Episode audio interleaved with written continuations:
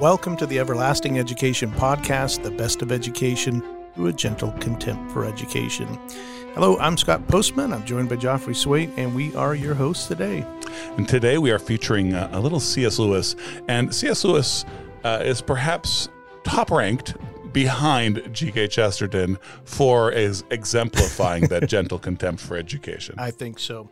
But when you say a little C.S. Lewis, this is a lot of C.S. Lewis You're right. today. it's a whole essay. Learning in wartime. And so this sort of came to the, the forefront of our minds uh, because, in fact, we are in wartime. This is being recorded um, mid Ukraine Russia war.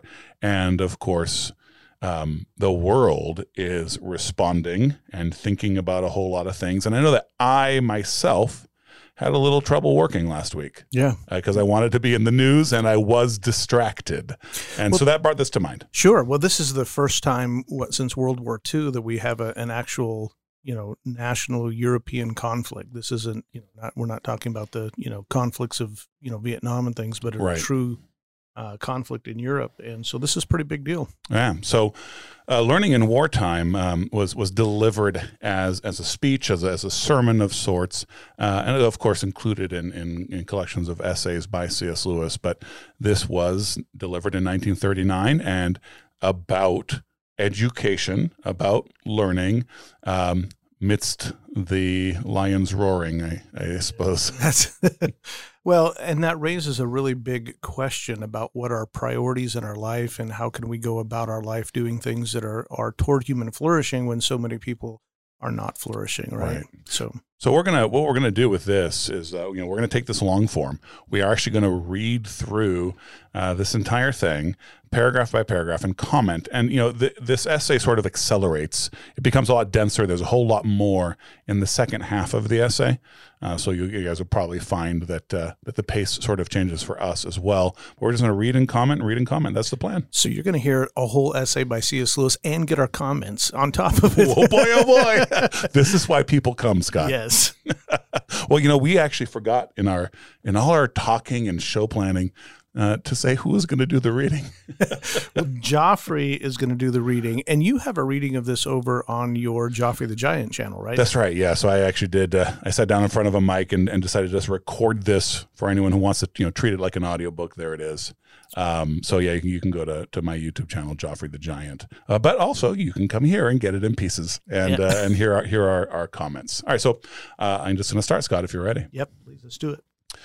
A university is a society for the pursuit of learning. As students, you will be expected to make yourselves, or to start making yourselves, into what the Middle Ages called clerks, into philosophers, scientists, scholars, critics, or historians. And at first sight, this seems to be an odd thing to do during a great war. What is the use of beginning a task which we have so little chance of finishing?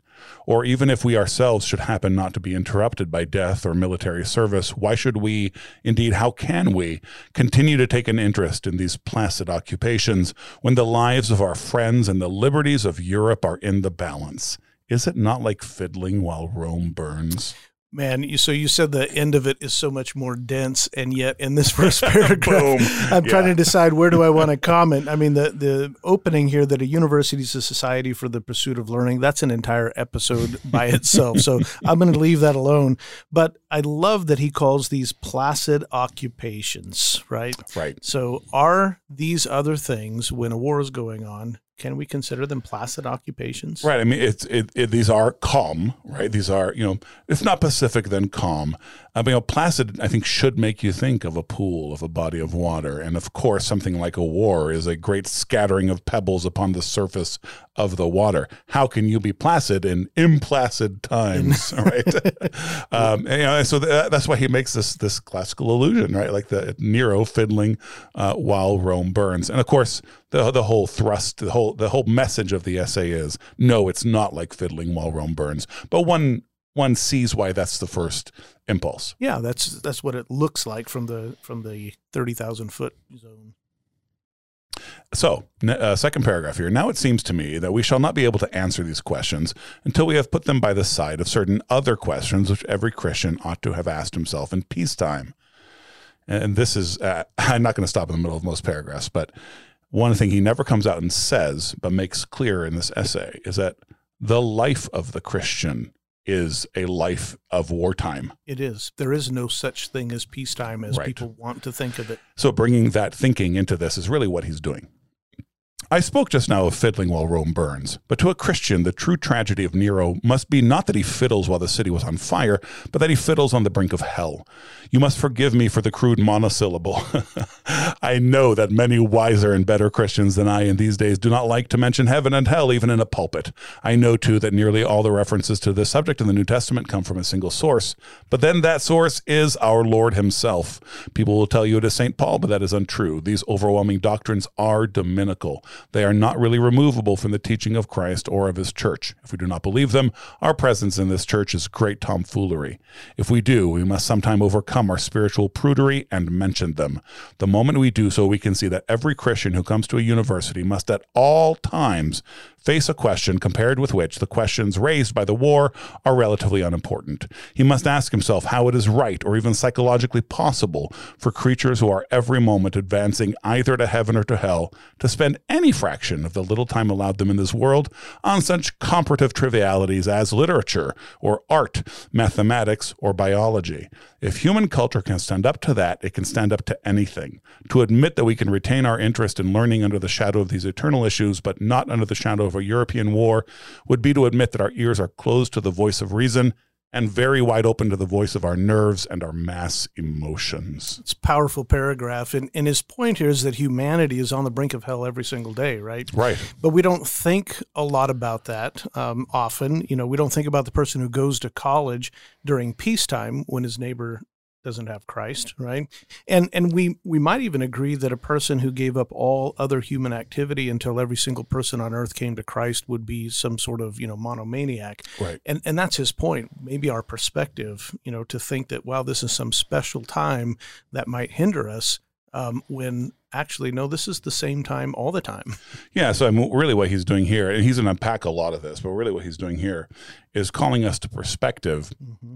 And a perspective in, in a particular way, a perspective that I think a lot of Christians will be tempted uh, to consider sort of Eastern, Mm. but it's not, or Gnostic or mystic, but it's not. No. It's it affirms life in the incarnation, and that is to hold life lightly Absolutely. you know to to consider that to consider the, the the lightness of being that you know this this is passing and it's okay if it goes away.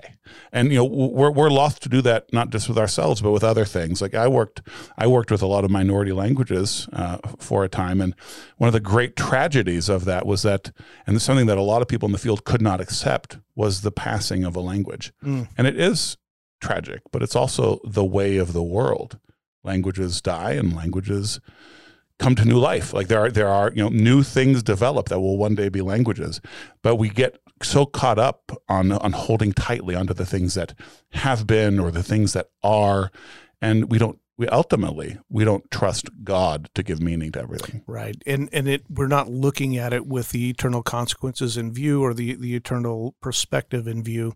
And and I think that's really what he's bringing to light here. So yeah, that's a great point. This indeed is the case with most of us, he says, certainly with me. For that reason, I think it important to try to see the present calamity in a true perspective. It is. The war creates no absolutely new situation. It simply aggravates the permanent human situation so that we can no longer ignore it. Human life has always been lived on the edge of a precipice. Human culture has always had to exist under the shadow of something infinitely more important than itself. You know, we uh, we did read this before. Before we're, we're basically just talking about what the next paragraph is going to say. um, okay, well, continuing.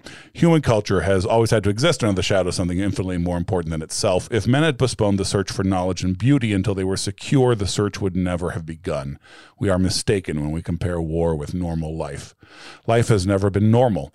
Even those periods which we think most tranquil, like the 19th century, turn out on closer inspection to be full of cries, alarms, difficulties, emergencies.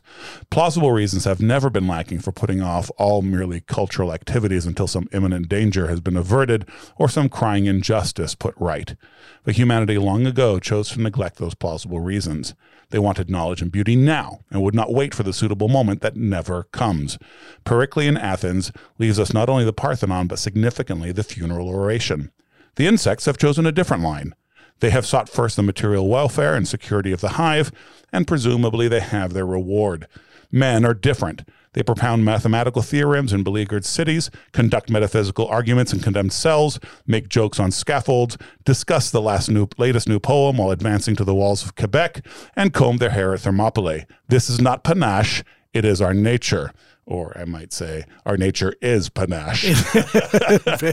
right. So I, I love that, that he brings up these examples here at the end. You know, when, when I think of Thermopylae and Leonidas uh, and his 300, and you know the greeks literally go out to war uh, polish up their armor comb their hair make sure they look glorious as they go out to die glorious you know and and so yeah i i think you know to be really honest there's not a whole lot to add because it's almost like he expounds on what we're saying already um, yeah. you know gets ahead of us here but but in all times there are difficulties and there are great achievements uh, by human you know human right. beings. Well you know it's interesting though. There is a line in, in this paragraph uh, that made me think of what my social media has been like right? He says that you know in closer examination even the more peaceful periods are full of cries alarms difficulties emergencies. And so now you know all these alarms being raised and oh world war three and and and you know who, who knows what grief may be brought upon the world yet.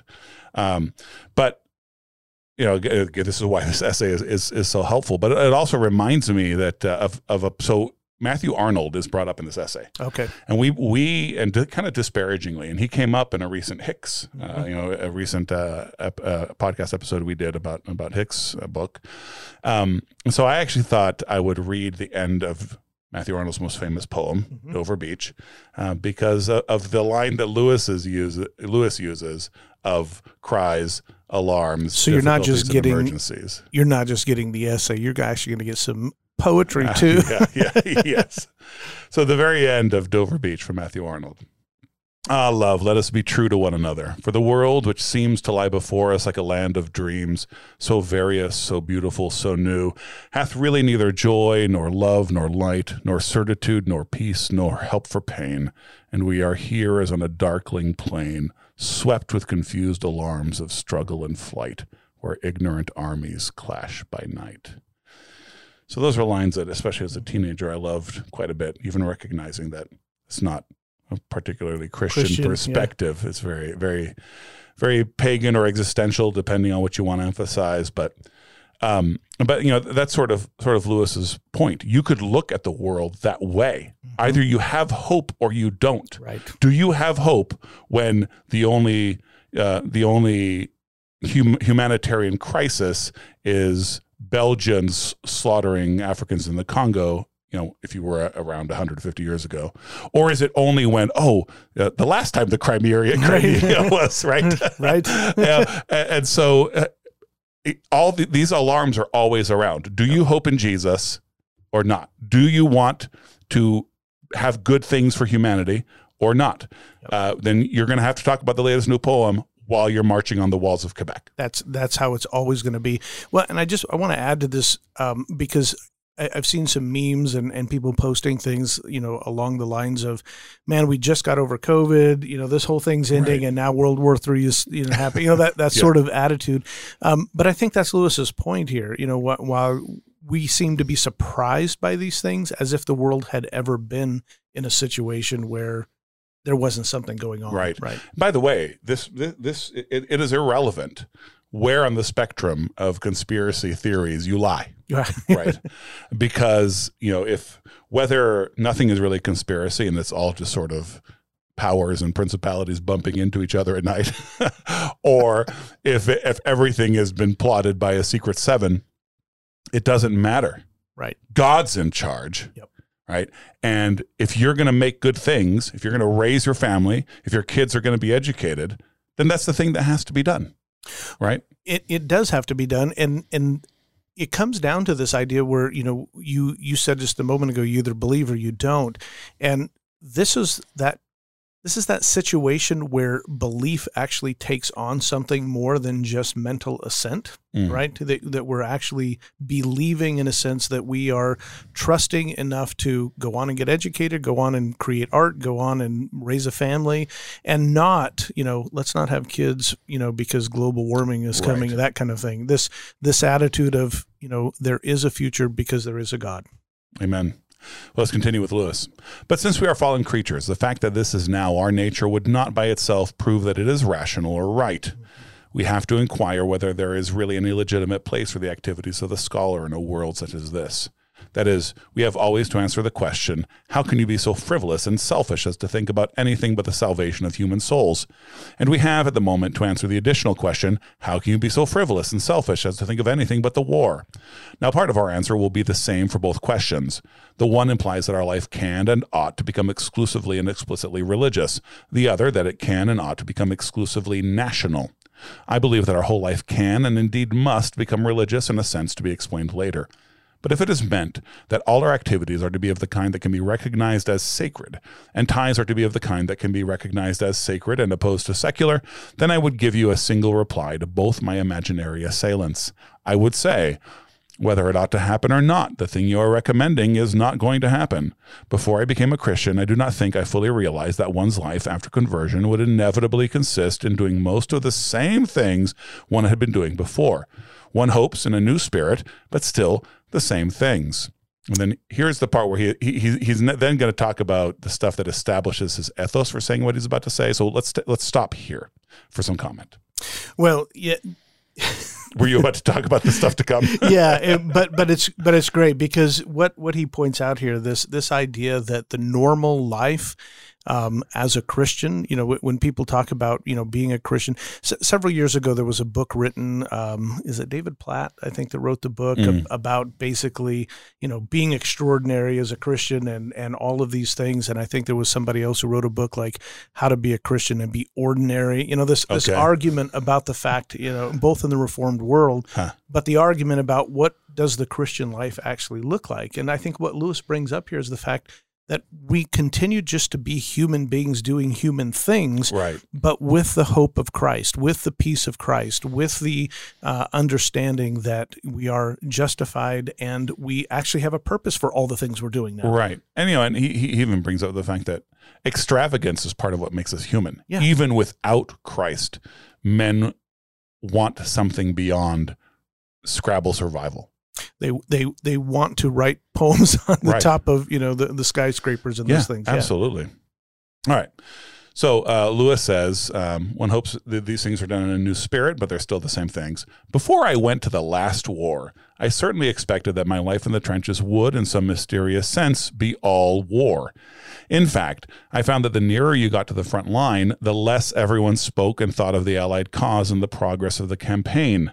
And I am pleased to find that Tolstoy, in the greatest war book ever written, records the same thing, and so in its own way does the Iliad. Ever the ever the professor, Yes, Really is. which is great. I mean, connection, connection, connect the dots. neither conversion nor enlistment in the army is really going to obliterate our human life. Christians and soldiers are still men. The infidel's idea of a religious life and the civilian's idea of active service are fantastic. They are. If you attempted in either case to suspend your whole intellectual and aesthetic activity, you would only succeed in substituting a worse cultural life for a better. You are not, in fact, going to read nothing, either in the church or in the line. If you don't read good books, you will read bad ones. If you don't go on thinking rationally, you will think irrationally. If you reject aesthetic satisfactions, you will fall into sensual satisfactions. There is therefore this analogy between the claims of our religion and the claims of the war. Neither of them, for most of us, will simply cancel or remove from the slate the merely human life which we were leading before we entered them. But they will operate in this way for different reasons. The war will fail to absorb our whole attention because it is a finite object and therefore intrinsically unfitted to support the whole attention of the human soul. In order to avoid misunderstanding, I must here make a few distinctions, and we'll stop there. Well, first off, I, from my own personal military experience, um, and, and I've never been in a war. I've been in during uh, Desert Shield and the Desert Storm is Uh-huh. when, when I served. And it's so the first time I ever read this, it, it resonated so much because while we worked on, I worked on B 52s with a nuclear commitment. And so we had a lot of, you know, secret things and all the things we had to go through, steps we had to go through to work on anything. And yet, while we were on the truck doing all this top secret, all this stuff that we're doing, you know, people are reading books, they're telling jokes, they're, you know, Yeah. and, and they're either being good or they're being bad, but they're being human all the time, no matter what. And this just resonated because you get this idea that life changes in some dramatic way when these big events happen, but but it doesn't. No, yeah, that's right. You know, and it's so so interesting how he says that a war is too small a thing to Yeah, occupy it is. us. Yeah, it That- is. That's just absolutely mind blowing. But I think that's really fitting to how I see a lot of people responding to, Sure. to this crisis, particularly when they are skeptical. And there's good reason to be skeptical. And of course, propaganda is coming out from both sides. Um, but, but when they are, they are skeptical of, hey, we just had a pandemic, and now they're telling us there's a war. Right? You know, like, you know, wait, maybe gives? But maybe, maybe we really didn't go to the moon. maybe maybe the Earth is flat. but you know, if if you are called to to fight tyranny, to bring blessing to the world, then surely one hopes your humanity, your mind, is big enough to encompass all of that. Right. That's I think I think that's one of the reasons the New Testament speaks of antichrists. Mm, yeah, But regardless of whether you want to attach that word to it or not, you've already been busy right. right? I mean, the pandemic and and the the the tyranny that emerged from that is just the latest thing you've been fighting. One hopes. Hopefully, you've been fighting abortion. Hopefully, you've been fighting government schools. Hopefully, you've been fighting this and that example of corruption, tyranny, and sin in the world. This is just one more that, to fight or not, right? It may Right. not be your fight, but like, wh- what's so big about all of this? This is life. This is life. It's just a different chapter of the same thing, same book, same you know, d- different chapter, different you know, a different circumstance, but we're always in this war. Mm. So Lewis continues I believe our cause to be, as human causes go, very righteous, and I therefore believe it to be a duty to participate in this war. And oh, okay, I love these, ne- these next couple of lines. Every duty is a religious duty, mm-hmm. and our obligation to perform every duty is therefore absolute. Thus, we may have a duty to rescue a drowning man, and perhaps, if we live on a dangerous coast, to learn life saving so as to be ready for any drowning man when he turns up. It may be our duty to lose our own lives in saving him. But if anyone devoted himself to life saving in the sense of giving it his total attention, so that he thought and spoke of nothing else and demanded the cessation of all other human activities until everyone had learned to swim, he would be a monomaniac, like global warming people. Right. the rescue of drowning men is, then, a duty worth dying for, but not worth living for. Right. It seems to me that all political duties, among which I include military duties, are of this kind. A man may have to die for our country, but no man must, in any exclusive sense, live for his country. He who surrenders himself without reservation to the temporal claims of a nation or a party or a class is rendering to Caesar that which of all things most emphatically belongs to God himself. It is for a very different reason that religion cannot occupy the whole of life in the sense of excluding all our natural activities.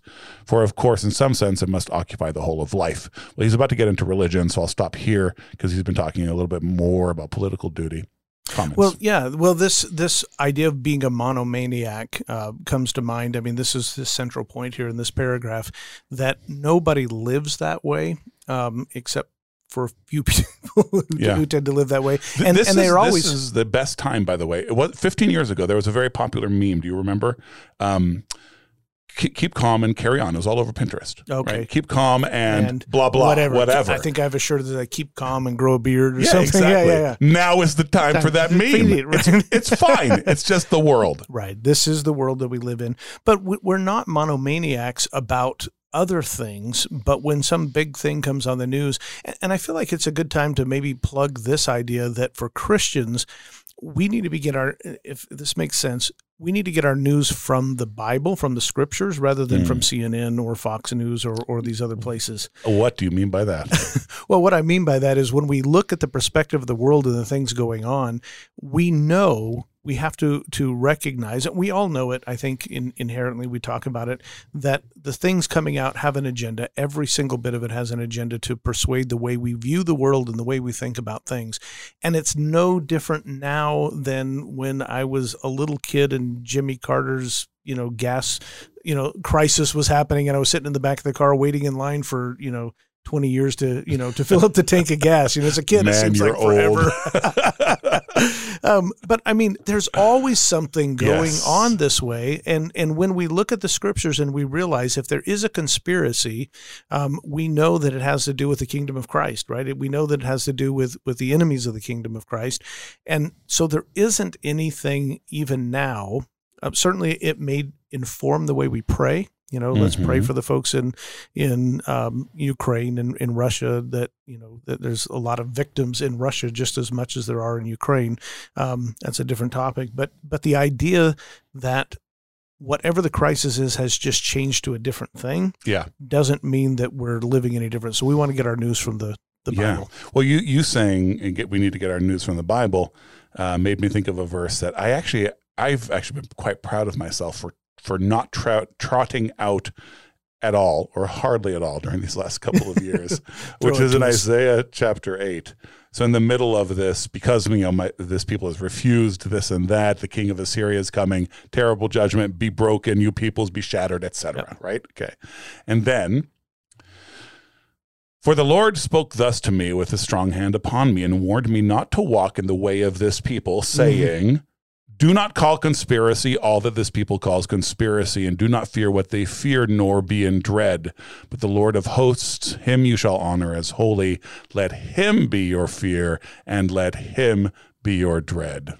Yeah, I love that. That's fantastic. What a great what a great verse in, in this time, and and so apropos to this particular essay that um, you know that we have a perspective as Christians, a worldview by which to view all of these events, and I think that's exactly what Lewis is saying here, right? Right. This is we don't stop doing human activity because something else now has come down the pike to you know to to deal with. Right. Well, so, you know, Lewis has just been talking about how, you know, treating some sort of, uh, you know, basically living your entire life exclusively um, toward some temporal claim gives to Caesar what ought to belong to God, which is your your very self. Yeah, and, and before you move on, I, I thought of something I was going to say and got sidetracked by Mm. my own comments here.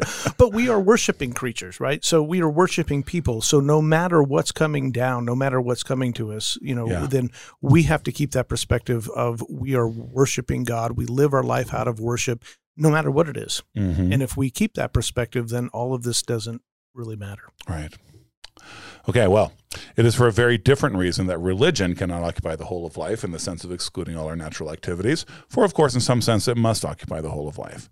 There is no question of a compromise between the claims of God and the claims of culture or politics or anything else.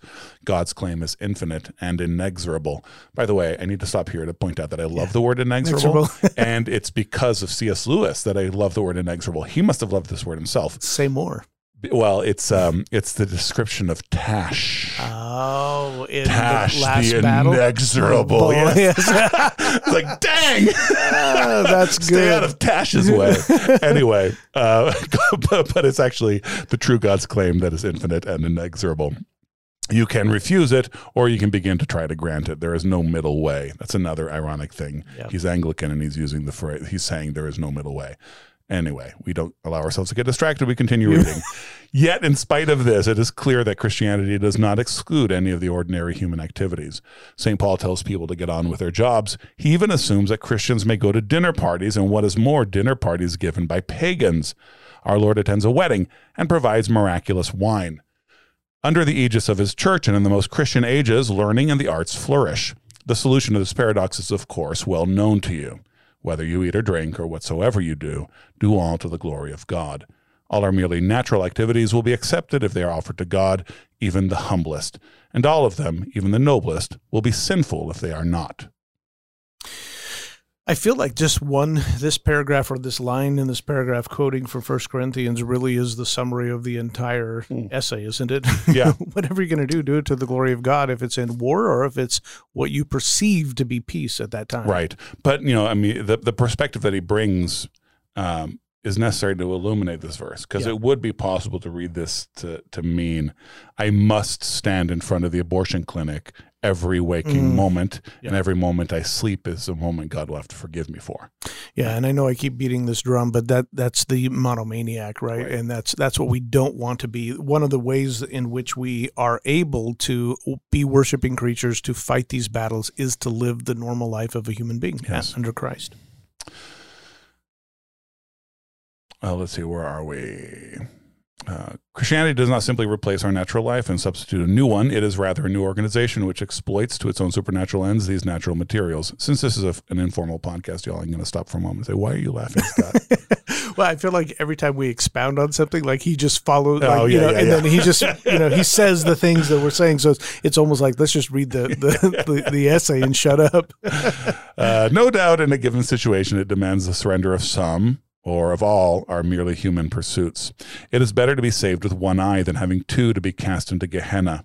But it does this in a sense per accidens, because in those special circumstances it has ceased to be possible to practice this or that activity to the glory of God.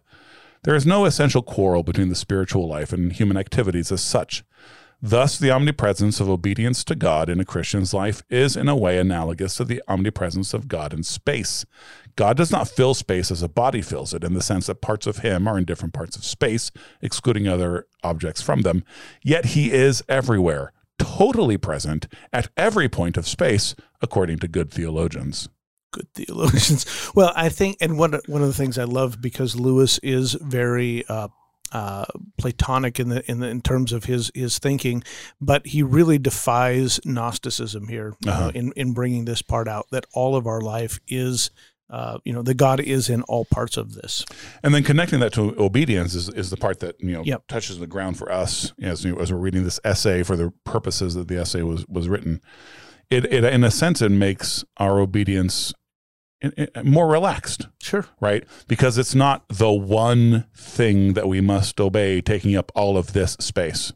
Well, right? I, it yeah. can all it can exist together. This is part of what we've been talking about with yes, perspective. It is perspective, and and I'm going to draw from just personal experience, and and we've talked before on this or the consortium podcast. You know, my background coming from a particular tradition where giving the gospel to somebody was the only duty and all parts of life um, focused around that. Right. So there, there were certain days, several days a week, and times that were set aside for that. And then everywhere you went, um, it was almost like you know you didn't go out to dinner with your family you went out to dinner so that you could hand out as many gospel tracts as you could get out into people's hands. Right. All of life became oriented and there's a sort of distortion. Now while we should be giving the gospel to people there is a distortion of the human life as god meant it and the way he intended for the gospel the gospel to actually be you know uh, the, the great commission to be carried out. Right and you know earlier in the essay he, he talked about how yeah, it creates if you if you focus it all down to this to this one thing, uh, to this one conflict, this one worthy fight. If your whole life is just about that, and you're demanding that the lives of others be all about yes. that thing, then you are no longer fighting to preserve a good. Right. You, you're not. Right. You, you've distorted it. Yep. Very good. We are now in a position to answer the view that human culture is an inexcusable frivolity on the part of creatures loaded with such awful responsibilities as we. I reject at once an idea which lingers in the mind of some modern people that cultural activities are in their own right spiritual and meritorious, as though scholars and poets were intrinsically more pleasing to God than scavengers and bootblacks. I think it was Matthew Arnold who first used the English word spiritual in the sense of the German geistlich, and so inaugurated this most dangerous and most anti Christian error. Let us clear it forever from our minds. The work of a Beethoven and the work of a charwoman become spiritual on precisely the same condition that of being offered to God, of being done humbly as to the Lord. This does not, of course, mean that it is for anyone a mere toss up whether he should sweep rooms or compose symphonies. A mole must dig to the glory of God, and a cock must crow. We are members of one body, but differentiated members, each with his own vocation. A man's upbringing, his talents, his circumstances are usually a tolerable index of his vocation.